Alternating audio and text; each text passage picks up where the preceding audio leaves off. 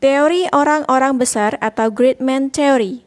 Menurut teori ini, seorang pemimpin besar terlahir sebagai pemimpin yang memiliki berbagai ciri-ciri individu yang sangat berbeda dengan kebanyakan manusia lainnya.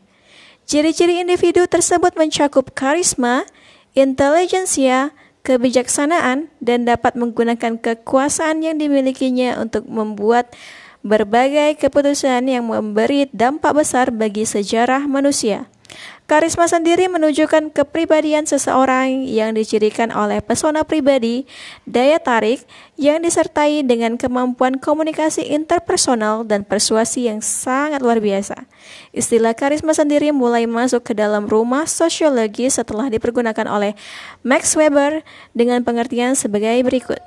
A certain quality of an individual personality by virtue of which one is set apart from ordinary people and treated as endowed with supernatural, superhuman, or at least specifically exceptional powers of qualities.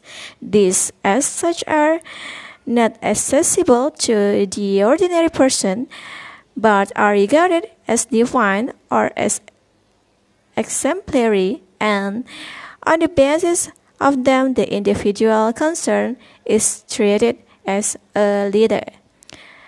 Atau yang artinya kualitas tertentu dari kepribadian seorang individu yang memisahkannya dari orang kebanyakan serta dianggap sebagai bersifat adi alami, adi manusiawi atau paling tidak ia dianggap sebagai kekuasaan atau kualitas yang luar biasa.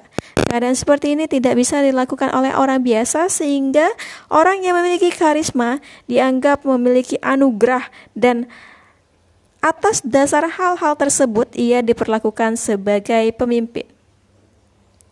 Great Man Theory sebagian besar bersandar kepada pendapat-pendapat yang dikemukakan oleh Thomas Carroll di abad ke-19 yang pernah menyatakan bahwa the history of the world is but the biography of great men. Atas sejarah dunia tiada lain merupakan sejarah hidup orang-orang besar. Menurut Carroll, pemimpin besar akan lahir saat dibutuhkan oleh situasi sehingga para pemimpin ini tidak bisa dibuat.